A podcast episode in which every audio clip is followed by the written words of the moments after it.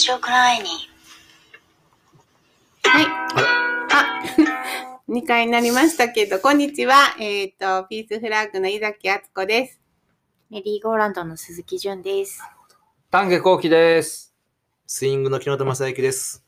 はい。今日は、丹下さんのね、もうお引っ越しはい。間際の前日。前日のお家に押しかけているという。いやー、なんか寂しいもんがありますね、うんやっぱり。あーそうですよねねでね、結構連日、そのやっぱり地域の人がいろいろ差し入れくれたり、あの、寂しくなるわと言って、うんこう立ち寄ってくれたり、いろいろざわざわさせてるみたいで、う。うんん。そんなんも含めてなんかね、やっぱこう、うんちょっとある意味外から来た異物としてうん。PTA 会長をやったりとか、うん。まあ通常地の人がやるじゃないですか、う。ん PTA 会長って。うん。でもそうじゃない人間がやったんで、もううん。思い切って、かなり思い切ったことをいろいろやりましたけど、うん。そそういう意味で皆さんの多分心には、あの、何かしらがこう、残ったのかなという気はするんですけどね。うん。まあユ、ユニークなことをいろいろやったので、うんはい。ね、ね私の知り合いで、もう、えっと、大人の人ですけれど、うん。子供い、小学生の子供がいるならね、PTA 会長どんな人って、なんかそういう話もあるかもしれないけど、子供いないのに、うんうん PTA 会長すごいっていうのは知ってて、あ、うちが？あ そうそうそう丹下さんのこと知ってて面白い人だったみたいっていうので。うん。面白いっていうかね、だからあのーみんな会議とか行っても誰も何もし、何も起こらないっていうことをやって終わるんですよ。で、それがもう耐えられなくって、で、これ何のために集まってるんですかっていうところから手を挙げてこう言っちゃうタイプなんで。そうな。ん。です。同じタイプじゃないですか。ジュンさんちゃうの？私？私貝のようになるよ。貝のように、ああ、貝のように。あの、口を閉ざす。うーん。えどういう意味？あのーそういう会に、そういう集まりに行くじゃないですか。はい保護者会なんとかとか。うん。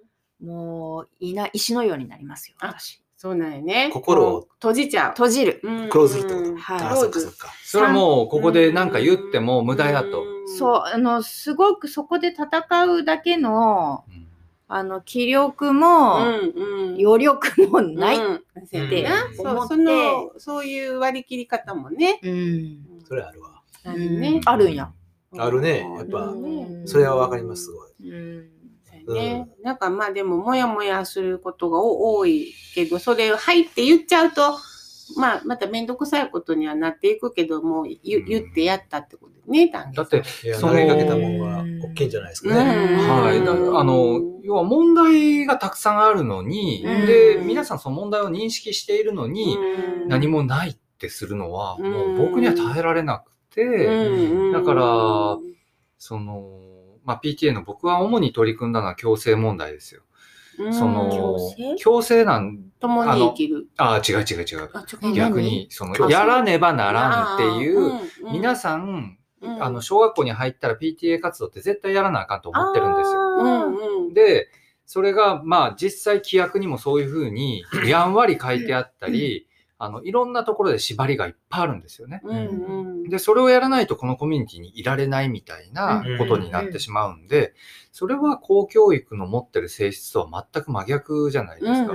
公教育はやっぱりその、えっと、彼らが義務を負って僕らに、えっと、僕らにというか僕子供たちに、あの、すべての子供に教育を与える義務がある。彼らが与える義務がある。うんこちらは受け取る。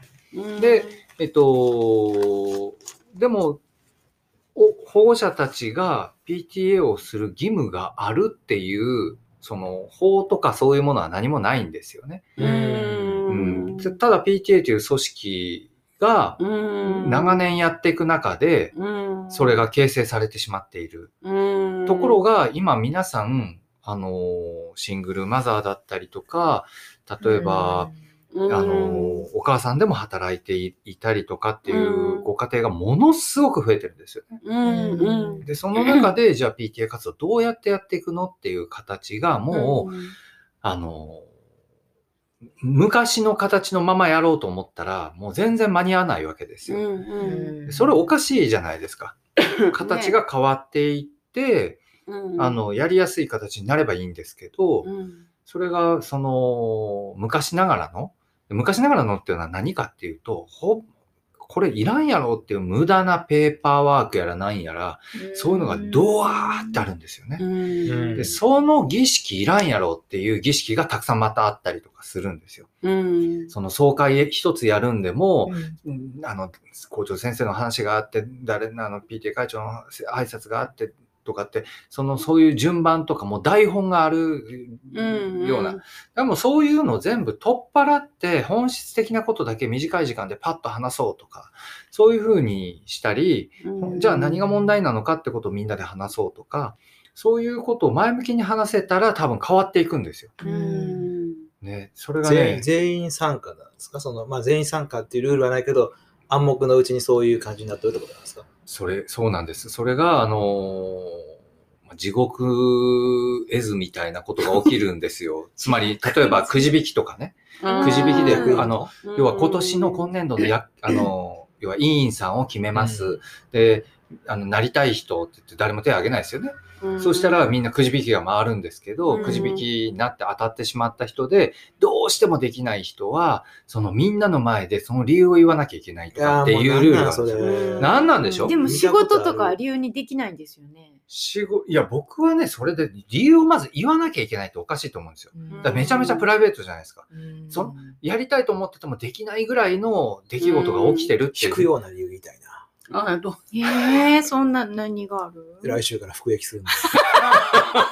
ちょっとおもろいね。おもろいだから。それそれ最高じゃないいいですか？うんいいですか？差し入れくれますか？大変ね、大変ですよね、服役は。やったことないけど、そうそう。来週から服役おそなんでらくね、そう。面その白いですけどね。はい。はい。そうけど、けど大概は、その、要は、家庭の事情のうちの家庭がどれだけこう困窮しててとか、いろんなこう理由をみんなの前で言わなきゃいけなくて、それでもで、ね。そう、晒し者になってもうすごいねむちゃくちゃじゃないですか。うん。でもうそんなのはもう絶対させないと。うん。いうことで、うん。もう全部それ撤廃してったんですでよ。きるんですか？いや、できるっていうか、あ、だからもうすべて僕が責任取りますって言ったんですよ。うん。すごいね。そしたらや、できるんできるでしょう。だって人権無視も甚だしいんですよ、それ。うんひどいですもん。うん相当やったんでしょうね。うんもうずーっとそれが脈々とあって、で、そういうのを全部僕が、こう、ね、ハサミ入れてったもんだから、やっぱりすごいかったんですよ、反発も。じゃあ、誰がややるのって、公平性がなくなるとか、そういうことで、うん。なんかみんな平等にやってるのにみたいな、うん。なんであのあの人だけはやれ、やらんでいいの、いやいや、平等とか公平の、うん。その考え方が違う。うん。平等に苦しむってなんやねん。そんな平等いらんわそうなりがちやもんね。なりがちなんですけど、あの損損したみたいにね、自分は損したみたいに。そう、そのやっかみいらないじゃないですか。そうね。ボランティアなんで。うんそもそもボランティアなんで。それ会合に参加せえへんかったら、白い目で見られたりするわけですか？しますよ。うんあの、もともとはね。うんでも僕はそれはもう全全然いいよって出れる時白い目にやればいいよ白い目。禁止です。白白い目禁止。黒目。黒全部黒目も怖いけどね。なんかちょっとあの小動物みたいな黒目で。え、瞳孔がそれで開いちゃう。2年やらはったんでしょ？2年やった。で、今はどうなってんの？今ものすごい、まあコロナがあったっていうのが大きくって、あで、1年目で僕、2年間ですごい変えたんですよ。うん。ほぼほぼ自由化して、それも規約も全部変えたんで、うん。規約上も、その、できる人ができる時にやればいいっていう風になってるんで、うちは完全にそのルールとしてそうなってる。おうんお、じゃあ、じゃあ、あの、丹下さんが会長じゃなくなった今も、それが続いてるってこと続いてますお、すんごいね、だかんそれは。あの、規約を変えれば、それもう一回平等に苦しむに規約を変えれば、それはできるんですけど、でもね、うまいこと書いてあるんですよ。やっぱそんな平等に苦しむなんて書いてないですよ。まあそらそうだね。うんすごく上手にし、その、縛るように書いてあるんですよ。うんだから、きこれ作った人悪魔だねって言いながら僕ら変えたんですけど、その、あの、仲間ができてきたんですか？徐々に。そうですね。あの、協力者というか。そうそうそうそう、うんあの、あの、言ってくださいっていう人もいたし、うんただその、反対勢力もいたので、うんうんで僕がボロクソにやられてる時には、うんあの、こっそり、うん、うんあの、連絡してくれて、うん。あのうん。ありがとなとか言ってみんなからこう言われたりして。校長先生とはずっとね。ね大変でしたね。合わない、ね。合わなかった初めてお会いした時その話しあしてありました。そう。ね。うん。うん、だから学校、PTA は学校の嫁だっていうふうにみんな言われてるんですよね。え、そうなんですか？あの、それは不名誉な言い方ですよ。は不名誉な言い方ですけど、嫁？その、初めて聞いたね。初めて聞いたうんだから女性ばっかりじゃないですか。なるほど。で大体その校長先生とかは男性の方がまあこと多くって、今女性の方も増えましたけど、うん男性の方はやっぱ多くって、その、え、権力者の、である、その校長先生やら教頭先生の補佐をするような形で進める学校の嫁だっていう、そういう不名誉な言い方を、あの、で、まあ、これはひ批判的に言ったんかな？うん。そういうのもあああったんですよね。うん。で、そあの、やっぱり学校のそういう形での協力、学校への。うんうん。っていうようなことでするんじゃなくて、やっぱり独立した組織として、うん。あの、独立しした、あの、自分たちの考えで自分たちがやりたいことをやるっていうふうにした方がいいっていうのは、あの、そう思うんですよね。うんやっぱ誰かにこうやらされるとか、うんえー下手したら学校の予算が足りないから PTA が補う。つまり、えー、そういうこともある。そうなんですよ。PTA が、あの、いろいろ買うじゃないですか。はい。例えば今年は何々贈与しましたって、うん贈り物。でも、うんあれって本来は学校がちゃんとうん市の予算とかで、教育の予算で買うもの、うん。もう PTA が買ったりとか。うん。ごめんなさい、ちょっとだいぶ話が、あの、うん。PTA の話になってしまった。PTA ね。ごめんなさい、引っ越しの話から。うん。PTA の話。ね、今なんか外の音が、ちょっとなんか、あの草刈りしてるのかな。あらここ閉めてきますわ。車、車。ちょっと見てきていい？車？車の音？停止しようかな。停止しようか？多分草刈りしてる人の音やと思う。ええかな。向かいの？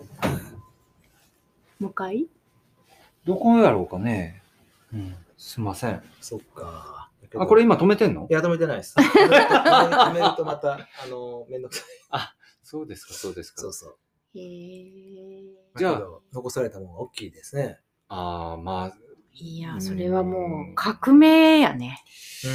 うーんね僕としては、あの、でもねこ、自分の心にも傷はだいぶ負いましたよ。いや、そりゃそうか。うんもう傷だらけですよ。すごくね、優しくですけど、もう、ね、あの、タンタン戦ったらあかん。もう戦うなって言って、言って、まあ、その人は善意で言ってくれてるうんですけどやっぱその、なんていうかな、その、うん、損得で言うとね、戦わない方が得だと思うんですけど、うんそういう問題じゃないんだってななるんで、僕も、んそういう問題じゃなくて、あの、ちゃんと言うべきことは言わないと、みたいに言うんですけど、やっぱそこで、うん、どんどんボロボロになってくんで、うん難しいですよね。うんふ普通の人が一番難しいです。うん。うんなんかわかう。る。うんんあたた戦う場として？えっ、とね、戦いも反対もしない人。しない人。うん、そうですね。まあ、み皆さんこう見守ってる感じではあるんですけれども、あの、僕が普通の人が一番難しいと思ったのは、つまり、あの、すごく善意で、例えば、さっきのみんな平等に頑張ろうよっていうのは善意なんですよ。うん多分。あの人も苦しんでて、この人も苦しんでて、うん私も苦しんでいっぱいやるから、みんなでやろうって善意なんですよ。うんでも、それを、まあ、言葉をね、変えて、平等に頑張ろうじゃなくて、平等に苦しもう、苦しもうっていうふうに言ったら、その通りじゃないですか。みんなが苦しくなっちゃう。うん、でも、そういうふうには捉えてないんですよね。もう、や、やれる人は善意なんですよ。すごく。私はすごくできるし、みんなのために頑張りたいって思っているんだけど、その善意が、あの、そのできない人の気持ちを傷つけていくってことには気がつかないんですよね。うなんでもっと自然な形でできないんですかね。そこなんですよ。あの、ブレイディ・ミカコさんの本読んでたら、うんそのイギリス、あの、うんイギリスの、うん、あの、ま、保護者の学校への関わり方っていうのが、やっぱすごく、あの、いい風に思えて、うん、あの、例えば制服、まあ、ひ貧困の格差がすごくあるから、その制服買えない子たちのために、卒業生から制服を寄付してもらったのを、あの、できる親たちが、あの、繕ったりして、直して、で、それを、あの、子供たちに、自分のサイズの好きな持ってきなとか、もう常に何かこうやってるんですよね。うん。でもそれが、そういうなんか、あの、やらねばならぬっていうよりも、みんなやり、関わりたくて、うん。ちょっかい出したくってしょうがないみたいな感じで関わってて、でそれがすごくいい感じでう、ん。外の風をこう入れてるように読めてう、ん。うんなんかこうああるんやろね。もともと地域コミュニティみたいなのがね、うん。あってそれがあのせやしみんな自分ごとで子供のためにうん。みたいなのが多分もうななくなってるけど無理やり集められて地域コミュニティが、まあ、町内会もねきっと一緒やるけど、そのそれがなくてもえっと大量消費社会では生きていける買い物して生きていけるっていう中で、コミュニティがなくなっててだから自分の子だけ見えちゃうみたいなよそよその子よその子もっていう人が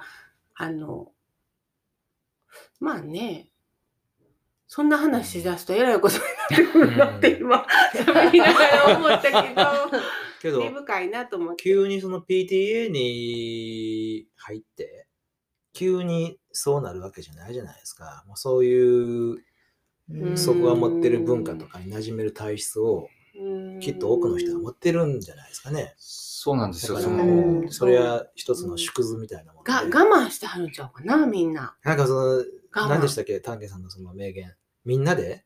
苦しもうみんなで苦しもうってもなんかあるよね。うんある、あのある、あるねあ。る。平等に苦しむね。平等に苦し平む。等に苦しむってい子う供の頃からあうんるんああるねある、あるな。うん、部活とかもね、ちょっとちゃうかな。ある、あると思いますよ。部活みんなでしんどい思い連帯責任今どんなんかわかんないですけどね。そう、連帯責任って言いましたね。ありましたね。ありなんか、ました、ありました。ね一人誰かがしくじったら全員ビンタみたいな。あれ、あれ、ひどいよね。うん 意味わからない。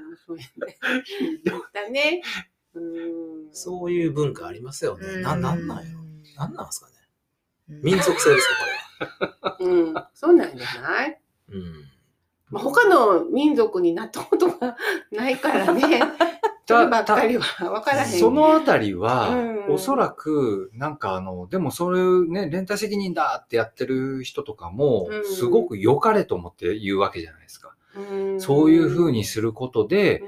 皆さん、あの、みなんていうか、調和が取れて、協調性が生まれてとかっていうようなことを考えているわけじゃないですか。でもそれっておかしいじゃないですか、本当は。うん。でも、それは、なんていうか、やっぱり、その、その地域をまとめていこうとする時の、なんか標語的な、なんていうかな、こう、善意でこうできてるようなものがあって、うん。それが気持ち悪いんですよね。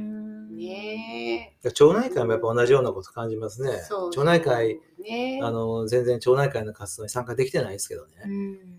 だけど、会費払うと、うん。町内会員？町内会員っていうんですか町内会員？会員。もあんまり聞いたことないけど、町内なんか会費だけ払ってる人間なんですよ。うん。まあ、それでまあ一応、ええよみたいな。だからもうその扱いが変わる感じすんねんな。あうん。ーうん。なんか、うんあそこのあそこの家は町内会費を払ってるとこ。なんか お祭りの時にあの張ってる家と張ってない。なんなんかあるね。のあるあるある。なんかほら宇治、宇治うん神さんのなんとかとか。ねね友達がマンションに住んでて、うんうん。そしたらその地域の地蔵盆に子供が小さい時に連れて行ったら、あの、あんたのとこはそこのマンションの子やろって言って、でマンションの人は、えっ、と、町内会費が半額にしたるから払えって、あの、参加せんしてもらわんでいいから、うん。地のお祭りやし、ええ地のお地蔵さんとかは地の人で守っていくから、うん。マンションの人は半額だけ払いやって言って、えー。その代わり、地蔵盆とかもこんといてみたいなのがあるらしくって、ひどいやいや全そ然あの子のれ。ほら左左大文字のさ町内やった時さ、うん。まあ言っちゃったけどあの、うん。だからマンション新築で入ってうん。38軒の、そこがあれでしたよ。あのだから仲間に入れてほしかったら1軒あたり5万最初払えって、え、何その5万っ一て。軒5万？うん、何の町内会費の何何費ずっとこう今までの積み立てがあって意味わかなんか伝統的な町内なのであ入りたかったら1軒あたり5万って言言われてきはってその管理組合の。あ、特別な地域。ほんで、それでちょっと、あの、全員、まあみんなで話し合って、じゃあもう入らんとこってしたので、うんうんで手帳内会に入らへんから、まあ地蔵盆にも行けないし、うんうんえっと、回覧とか回ってこないんですよ。そうやんな。そうですね。うん。それでなんか、あの、防防災、うんなんか、うんあの、なんかあった時にうんも、あの、毛布とかがもらえへんとか、うなんかそんな話もあったけど、うんまあそういう、町によるよね。町すごく町内フレンド会に入らんと町民と見なさないみたいなね。そうね。そう、そうね。そう。大門に見たらあかんみたいな。おかしいよね。ほんまやだってね。そこにいるのに。そうね。そういうなんか地地域性のようなものは京都はなんか分かりやすいのかもしれへん。けれど。あの、先ほどの地蔵盆は多分京都の人し以外わからないと思うんで、一応説明すると、うん。えお盆の時に、そこにあるじ、えー地域の地元のお地蔵さんのところで数珠回したりとかね、してお、もちゃもらえたり、ね。おもちゃもらえたり。子供のためのね。子供のためのお祭りになってるんですよね。あのあれはあれでいいけどね、うん。いい風習やなと思。うん。でもそれも、まあ子供のためにやってあげたいっていう人たちがちょっと過剰になりすぎて、今度負担になっていってとかっていうのは結構あるみたいなんですよ。うんまあ、いろいろうん地地域によって京都でも。ねあるあそっかそっかね地域ねあの、うんそうそうそうそう。ねすごい声のでかいおっさん出てくるよね。ああいう 地蔵盆って。そんなこと何それ。そんなことないですか？そんなことはない。酔っ払うからな。あ、酔っ払うからかな。すごい声のでかいおっさんが数名出てくるなっていう印象がある。湧いて出るわけちゃうんやし。まあ、いろんな話も尽きぬあれですけど、あの、あそうだお話がね、前回の、うん。前回のお化け屋敷の話のと、前々回や。そやな。ね、あの、お化け屋敷の記事を純ちゃんが紹介してくれて、丹下さんが、えーっていうところで終わって、続きが気になりますっていうご感想を、ああの、ね視聴者さんからいただいているので、うん。どうでしょうか、なんか私が、あのーちょっとおもろいなと思って、あの、切り抜いた記事で、うん、えー大阪に、えードライブインお化け屋敷っていう施設がオープンしたうん。んですよ。うん、で、それを、あの、まあ、割とちっちゃい記事なんですけどね。で、これは、えっ、と、会場が、えー在留外国人17万人が登録する求人サイトを展開する、まあ、会社が、うん、えー外国人向け就労トレーニング施設っていうのを持っていて、うん、で、そこに、あのーこれなんか東京にはもうあったらしいんですけれども、そこのロビーを改装して乗用車を3台設置してあって、うんえっと、お客さんはそこに乗り、乗り込むんです。うん。で、なんか音楽が流れたり、なんかストーリー仕立てになっていて、そのお化け屋敷は。だからこう私たちが思う遊園地にあるこう自分で歩いてうんお化けがわーってきてキャーっていうやつではなくて車の中に乗ってるんですけれどもそこにまあお化けがこうどんどん襲ってくるっていう設定で約うん。20分間の公演で、えー料金は6000円プラス税。4人乗り。4人乗り。うん。4人まで乗れると。うん。で、そのお化け役が、えーこの新聞にはですね、収入を失った留学生やエンタメ業界で働いていた外外国人俳優たちを雇用し、生活支援にもつなげるっていうので終わってるんですよ。で、その記事をまあ紹介して、したら、うんえー、丹下さんが、絶叫したんですそう、ね。えー、ちょっと待ってよ、それってそうそう、俺も絶句したんですよ。うんあ、絶句っていうか、もっと短い紹介やったと思うな。うんうーん。で、その時にはそうそう。うんあのどういう絶句やったんですか？あれね、うーん。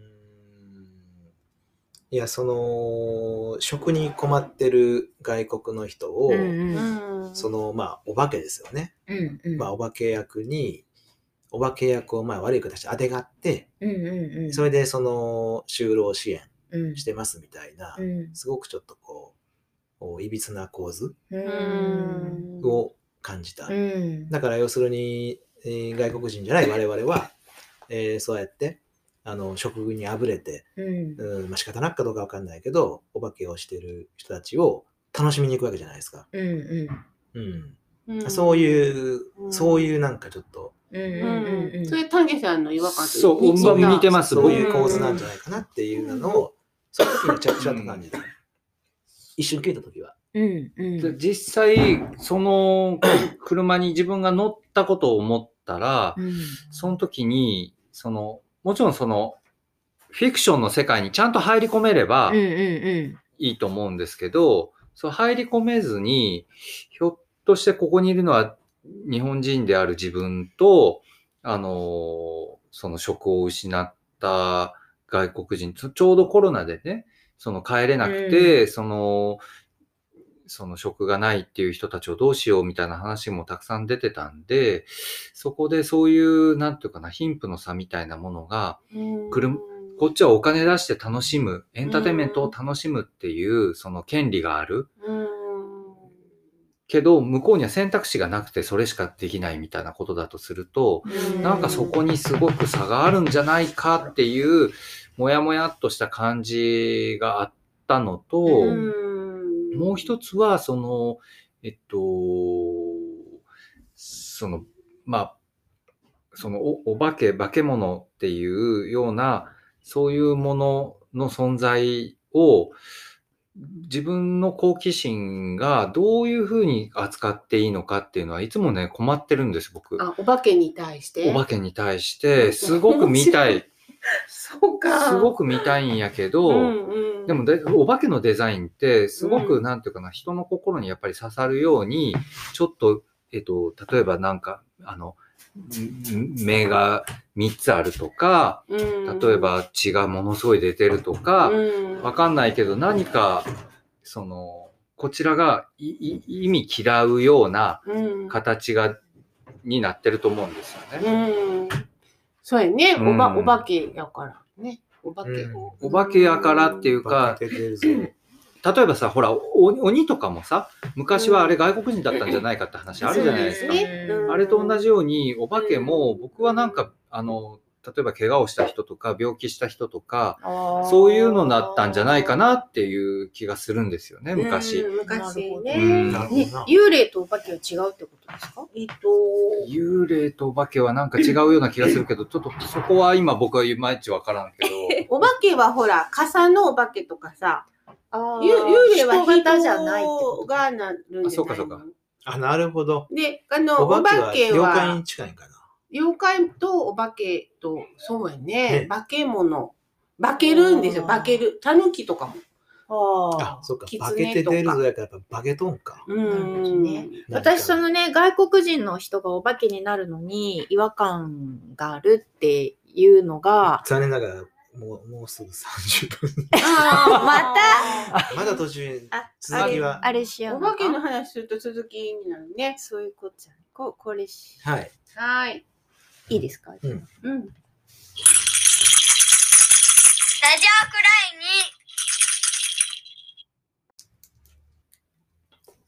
にその外国人の人がね、お化けをやっていて、自分は、あ自分たちは、あの、見に、お金を払って見に行く側に違和感があるってさっきちょっという話が出たんですけれど、じゃあ、あのー例えばディズニーランドとか、USJ?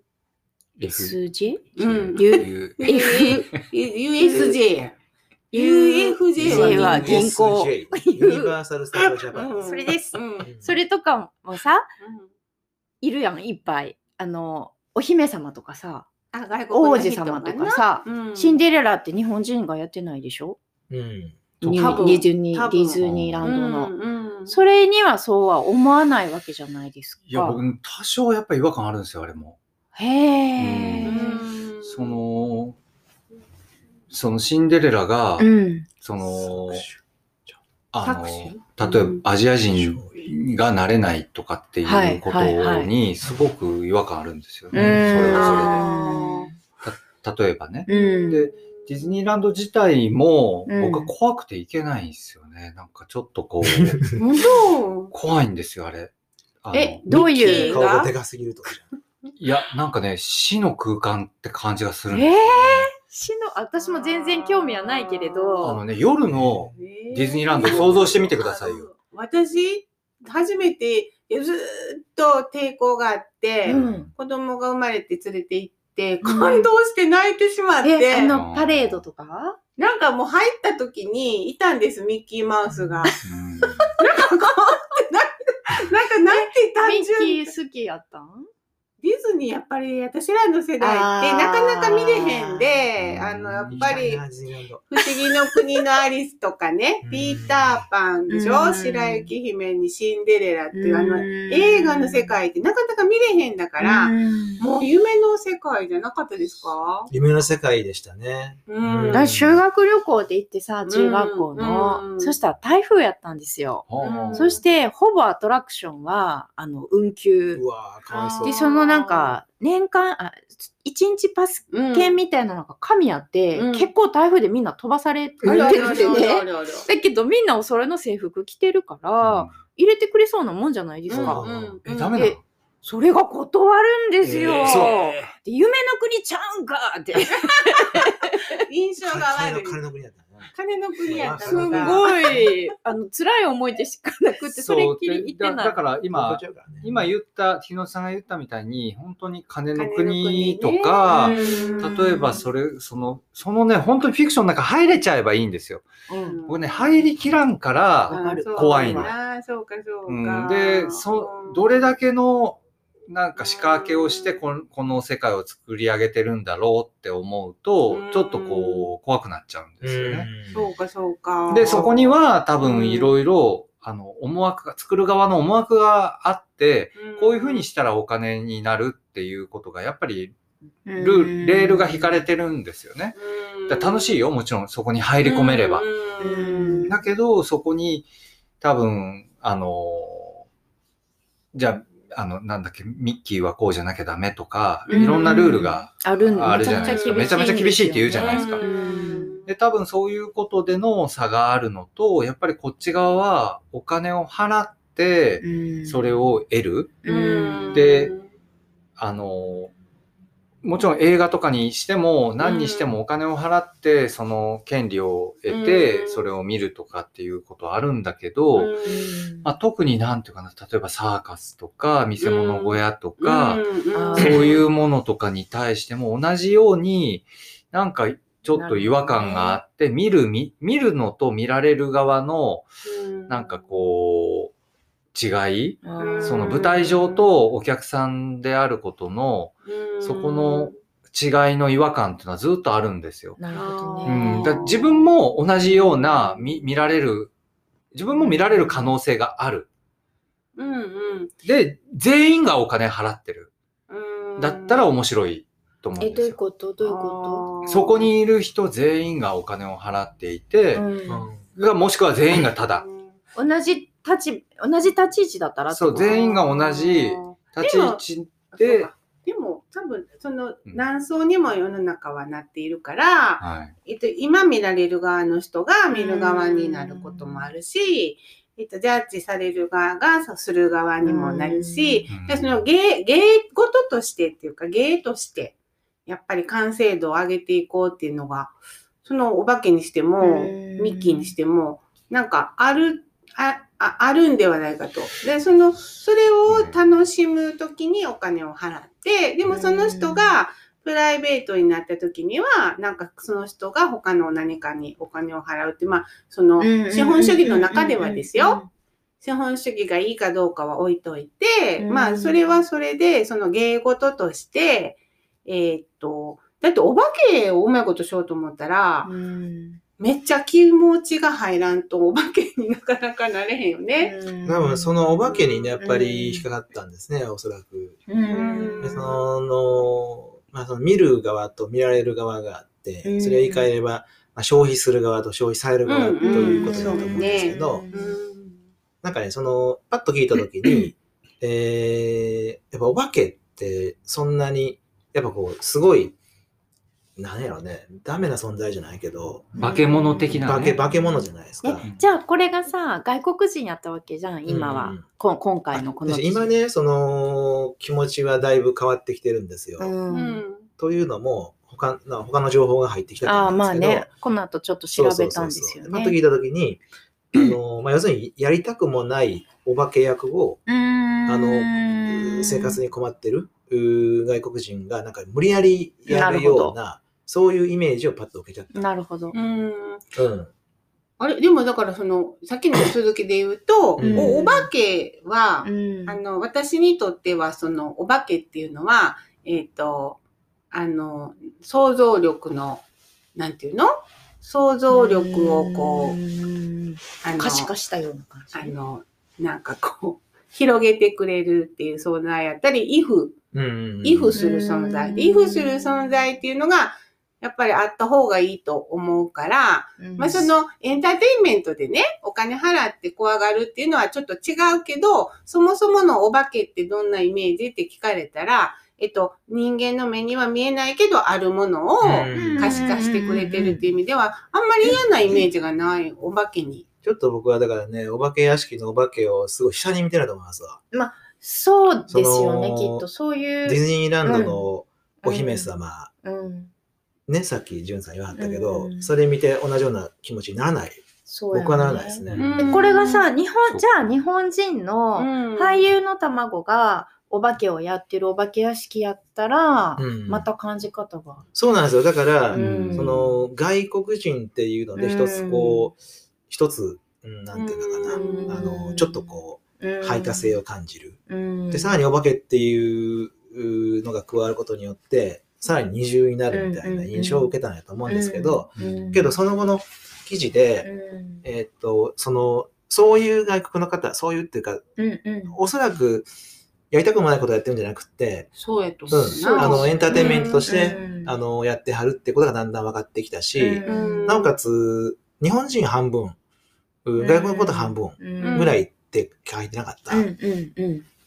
なので、私。やりたい人が、まあ、やっている。うん。で、その、やりたい人がやっている。うん。うん。で、私が違和感を持ったのは、うん。その、いわゆる、うん。えっと、あの、求人サイトっていうかね、その、うん。お大手の、うん。あの、これはだから外国人の人の、うん。あの、なんていうの、ああいうの、人材。うんだから人材派遣業っていうのが、うんもう、日本人も外国人も関係なく、人材派遣業っていうのが、ものすごく、あの、当たり前みたいになってきて、私とかでも、あの、介護の資格取ったら、うんいっぱい電話がかかってきたんですよ。そういうところから。うんで、一回なんか登録して、うん紹介してもらったら、なんか、えらいか、変な感じやったの。へー。あの、ものすごくうまく営業していいとこですよって言うけど、行ったら、まあちょっと私は合わへんかったけど、うん、ちょっと合わないのでやめたいって言ったら、もう契約違反になるからとか、ブツブツいろいろ言われたりね。で、まあそのまま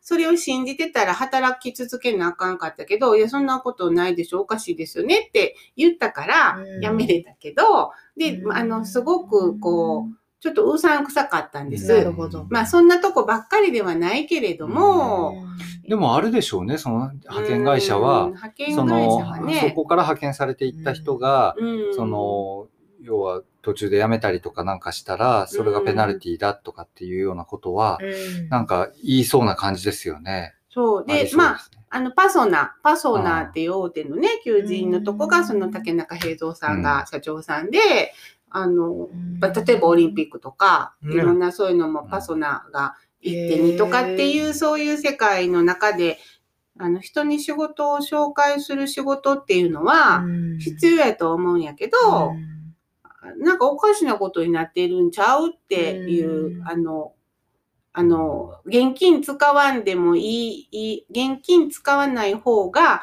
便利だよって思い込まされてるのと同じ構図で、うん。人登録しとかんと仕事ができひんってだんだんなってきている方に、このニュースは、そうういうなんか違和感、外国、日本で働きたいと思ったら、どね。どっかの会社に登録しとかな、仕事が得られへんってもしなってたら、それは恐ろしいなってちょっと。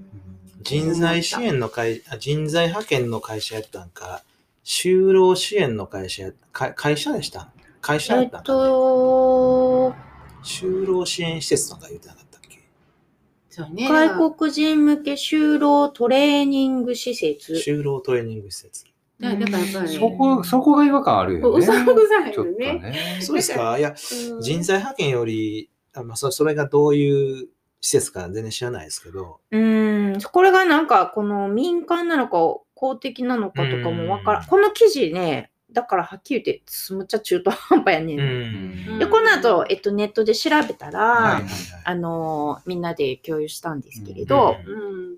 受付困難でとか、うん。結構その、ものすごく作り込んであって、うん。まあ、徹底的に、あの、ビビらせるぞっていう気迫がある。うん。なんか私はたくましいなと思ったんですよ。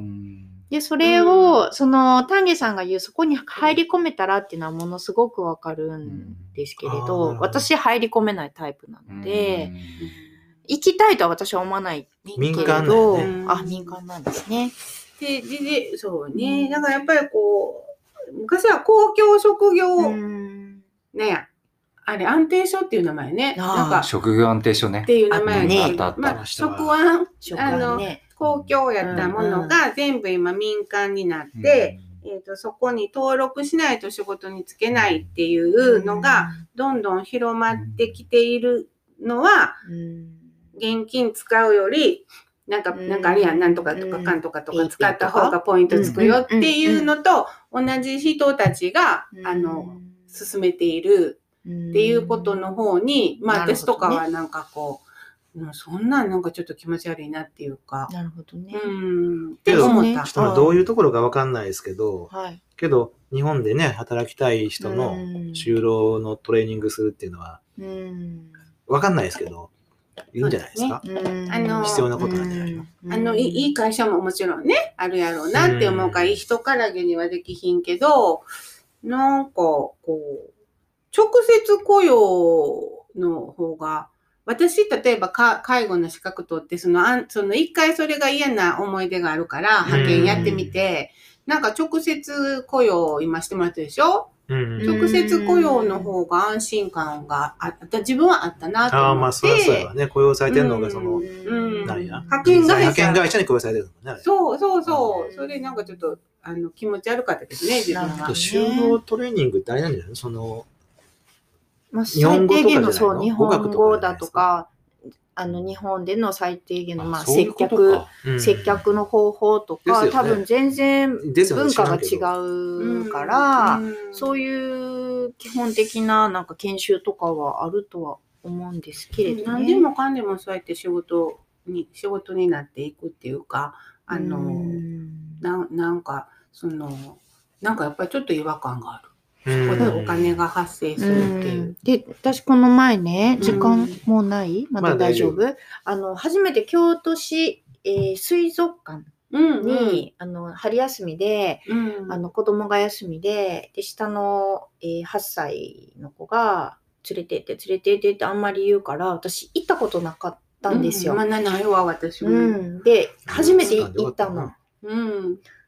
そして、まあ、あのー魚とか、オオサンショウウオとか見見てさ、でっかくてビビったよ。えー。そう、見て、うん。で、あのーイルカショーうんうん。を、あの、の時間にちょうどいたから、うん。見るって聞いたら、見ようかなって言って、うん。うん。彼は見たことあるんですけれど、うん。あの、一緒に見に行ったのね。うん。で私初めてやったんですよ。ああいうショーを見るのが。うんうんで、なんか3人のトレーナーっていうの、うんお兄さん、お姉さんと、うんうん。3頭のイルカがね、いて、まあ、ジャンプしたりいろいろするんですけれども、、そのお兄さんたちが、あの、なんていうかな、NHK の歌のお兄さんみたいな、うん。体操のお兄さんみたいな感じで、うん。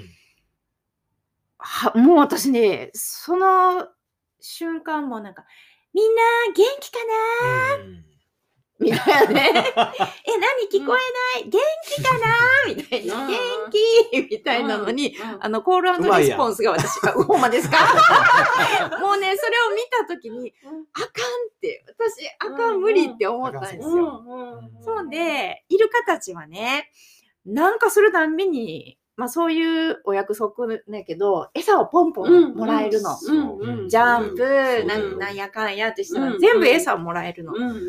で、まあ楽しそうなんかどうなんかわかんないけど、イルカの表情が。うんうんうん。でもその掛け合いとかやりとりとか、全部がもう私もうほんまに下向いて石みたいになっちゃって、で、そのせっちゃんが楽しそうにしてるから、せっちゃんが私のこの違和感を感じてもらったらかわいそうやなと思って、私もなんか拍手もこうさりげなくしたりはしたんだけれど、ものすごい居心地が悪かったんですよ。うんそっか、イルカショー俺素直に楽しんでしまえるな。本当？いやもう、なんでなんやろうってすごい思って。で私私と水族館行ったことあるんですか？お二人僕あります。あうん。うんあります。なんで、スイングで行った旅行、旅行で行ったんかな。旅行で行くか？旅行近所だ旅行で行く？かよね。ちょっとわかんないけど、行ったことある。うん。行ってみたいけどね。行ったことないしね。一回行ってみたいうん。うん。いや、楽しいんやけど、それは水族館も動物園も全部僕の中でうん。まあ似たような感じなんだけど、すごく見る側は楽しいし、それをお金を払ってそのね、きちんとしたものを見るっていうような感じもあるんだけど、やっぱりそこで、その、まあ、密閉空間の中で人間のその見る好奇心とかを満たすためだけにそこにいさせられる、その、まあ、動植物も含めて、多分そういうのってあるでしょ、うんうん。だからそこに対して少しやっぱり意識すると、それをどう受け取っていいかがちょっとわからない感じがあるんですよ。そのさっきね、うんイルカの気持ちわからんけどって言ったように、んイルカも楽しんでそこそれをやってるかもしれない。わかんないよ。うんそれは。うんでもそれは多分そのゾンビメイクした外国人の人見てもうん同じかもしれないんだよね。その人は楽しんでるかもしれないし、そうじゃないかもしれない。うん。ちょっとわからないんですよ。でわからないものを見て、それをどう捉えていくんやろうっていうのは、ちょっともやっとするっていうことなんですよね。あ丹下さんがね。僕がね、うん。ジャッジはできない感じがしますけど、でも、そうそう、ジャッジはできないですよ。あの、そう、そういうね、その、そういう、そういう観点に新しい観点を、あの、見せてくれたのが、スイングにアッキーっていうね、うん。あの、うん絵を描くうさいやつがいるんですけど、あの、あれしてくれた人？接待。あ、せうの？接待ウノをね見学者の接待ウノを担当してる。はい。はい。あの、何ですかそれ。接待運動って見学スインにグの見学行くとプ、ログラムの一番に入ってるんですよ。接待ウノっていう。うのをやるんだけど見学、者を接待しながらプロ。うんわざわざわざと負ける仕切るんですよ。で、誰々さん、はい、あなたの番ですよ、みたいなので。えーそうそうそうそう。アッキーが、うん。あの、動物の絵を描くんですけど、うん。あるある日、まあ、ずいぶん前前やけどね、あの、動物の大群の絵を描いてて、うん。で、ぜ全員がこう同じ方向向かってあのうん進んでる。うん。で、これはどうどういう状況やっていうふうに聞いたら、うん。あの、動物園に向かってると。うんうん。あれ？その向かってるって聞いた時に、うん。脱走してるんちゃうんやって思ったんですよね。はいはいはい。逆なのね、はい動物園に向かってると。なんでって言ったら、動物園に行ったらうん食べ物があるって言ってああ。はい動物園、まあ、アッキーの人間性がそういう人なんですけど、はい。動物園に行ったら、うん。食うものにも困らず、うん。眠る場所にも困らず、うん。安全に暮らしていけるから、うん。動物園に向かってる。うん。っっていう絵を描いてた。へー。なるほどそれちょっといつか絵本にしたいと思ってて、うん。この視点、うん。うん。うん。うん。うん、そういうのもうん。あるんじゃないかと思って。でもねその、それって、その、はい。えっと、飼いならされてるわけでしょ？うんだからその、うん。えっと、だなんでだ、誰だったっけな、永六輔やったかな、なんかその何を餌と呼ぶかみたいな話があって、その、あの、自分でなんかするものは食べ物なんだけど、うん。その、待ってて出されたものは餌みたいな、うん。そういうようなのがある、あってね。うん。つまり、あの、その食事一つにしてもそこにどう関与するかみたいなこととかっていうのが、うんそのお金で全部こう解決していくんか、その動物とかも、その要は野生で、その狩りをしてとか、そう、そうするっていうことを、牙を抜かれてしまうわけよね。もうそうそうする必要がないから。うんそっち動物園に行ったらご飯あるよ。もちろん。うんある、あるかもしれないけど、それは、そのご飯はじゃあどっから、どういう仕組みでできてるのっていうことじゃないですか。うんうん。だからやっぱり人間が新しい仕組みをそこで作ってしまって、提供している。でも、方ややっぱりその野生の中で、そのもちろんそっちの方がハードですよ、生きていくにはね。ね。で、どっちをやっぱり、どっちをどういうふうにして選択するのかっていう問題のような気も、ちょっとするんですけどね。中間地点行ったらいいような気もするんだけど、野生も忘れたくないし、猫をね、今、室内飼いしてますから、うんそこはもうずっと葛藤してますね。はあい。ずっと葛藤してる。で、出たがるからね。最近出たがらへんねんけどね。あ、あ、もう慣れた？うんいやー、どっちなんやろう。伺ってんのじゃ油断油断させる。あーそっかそっすごい。すごい。うちも勝手に戸を開けて自分で出てってるから。動物動物園でもやっぱしゃ、しゃべれへんからね。あ、そろそろ、あ、絵本？ん。絵本コーナーがね。ああ、そうやね。そうそうそう、そうしますよ。うん。ほな、このまま行きますか？もう。ちょっとジングル入りますか？うんジングル入れましょうかね。うんはい話が尽きないですうね。ん。いや。これは、なかなか、ラ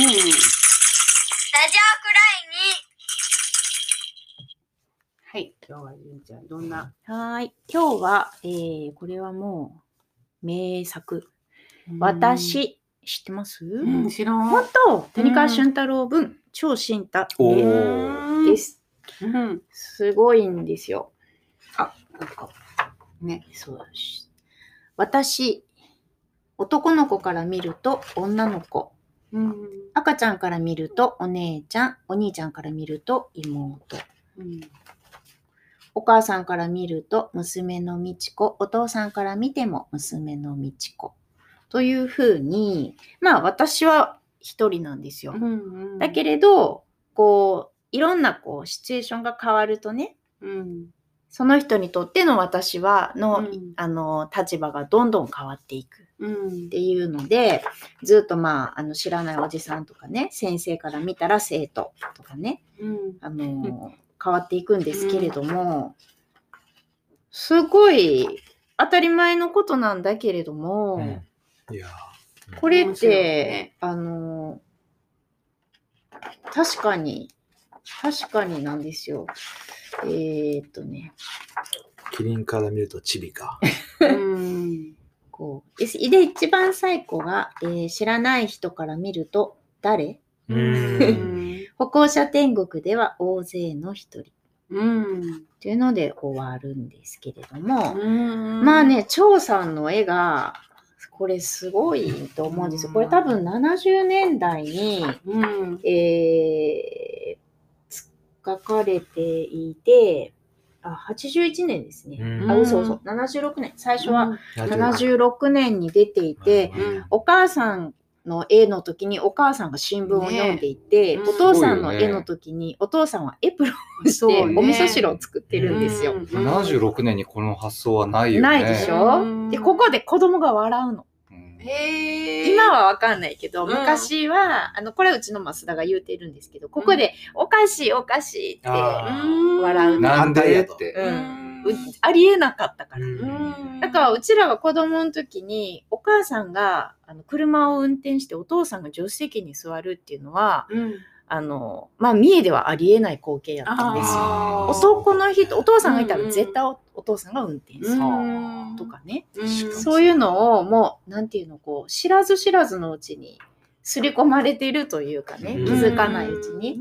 うんでそういうのが、まあ、これは絵本の魅力なんですけれど、うん俊太郎さんの、まあ、文章だけ読むのももちろん面白いんですけど、やっぱそこに張さんのね、うんひねりが効いてくると、うんさらにね、内容がね、うん、犬から見たら何なの？人間。ああ。僕これ持ってます。そうですか。えー面白いね。面白いんだよこ。れは何？宇宙人。あ、外だ外人から見ると日日本人。宇宙人から見ると地球人。うん、宇宙人あんな顔してる。こんな宇宙人ちょっとないよね。思いつかないよね。うん絵描きさんから見るとモデル。おまわりさんから見ると迷子。う。うんんね。いや、まあ最高のコンビですよね。なんかさっきのね、話にも、うんあの通じる、まあ何層にもななってるなっていうの中ってうん。ってこの頃思ってうん。その何層にもなってるというのがうん。実はすごいあのポイント救いうん。な気がしていて、うん。っていうことに私はなんか割と最近気づいた。みんな気づいてました？いや、あの、本当その展覧会の話に急にあれしたら、ね、うん、あれですけど、この間企画した展覧会はそういう意図を持って、やっぱり？うん。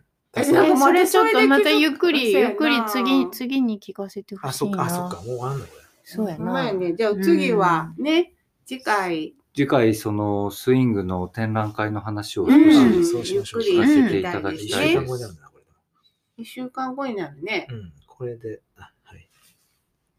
あこれがい一本分ですよね。そうですよね。何の今更。何、何書くあ、いや、順番変えたらいいかなと思ったんであ、ほんまあや。ほんなら順番変えるかもしれません。っそうですね。ていうことにしときます。変えるかもしれませんけ そのリスナーの人には関係ない。関係ないいや、言うてちょ言うとかね。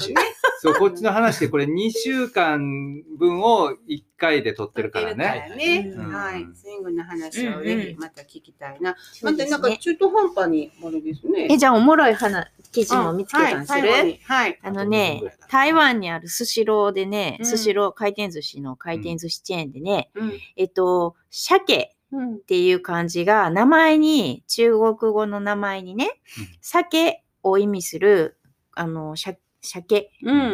っていう字が名前に入ってる人に、うん。えー無料食べ放題キャンペーンっていうのをしたんだって。そしたらですよ、うん。なんと少なくとも135人がうん。鮭の字の入った名前に改名した。すごくない？それでね、台湾はね、3回までね、改名が認められてんだって。そうなん。それす、えそれで、それいい。それでそれで、たくましいんだよ。で、で、その、変えた人にね、あの、それで店側がね、そんなキャンペーンするのがそもそも不誠実やって批判されたりとかして、それで、えっと、そこでね、あの、よ、おお友達6人までを食べ放題にしたんだって。すごい太っ腹でしょ？え、そしゃ鮭の？鮭の名前が持ってる友達連れてったら、6人までが食べ放題。そのために名前を変えるっていうのがね。で、友人たちと1万9000円分食べた男性は、両親がくれた名前は大切だからって言って、その食べ終わったら元の名前に戻す。すごいなすごい。いいっしょ？そんなに人気があるんだな。そ名前変える？うんすごいな。いやー、いやこれ3回は、変えるってもなかなか変えないんじゃないですか。だから、どういうあれで？その制度、使えるって思ったんいやですねこれのためにまさかえ。135人が名前変えるんだよ。ねしかもニュースになるんだよ、それが。そうよね面白いね。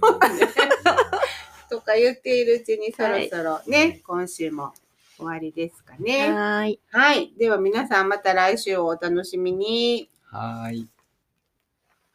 さようなら。さようなら。ラジオ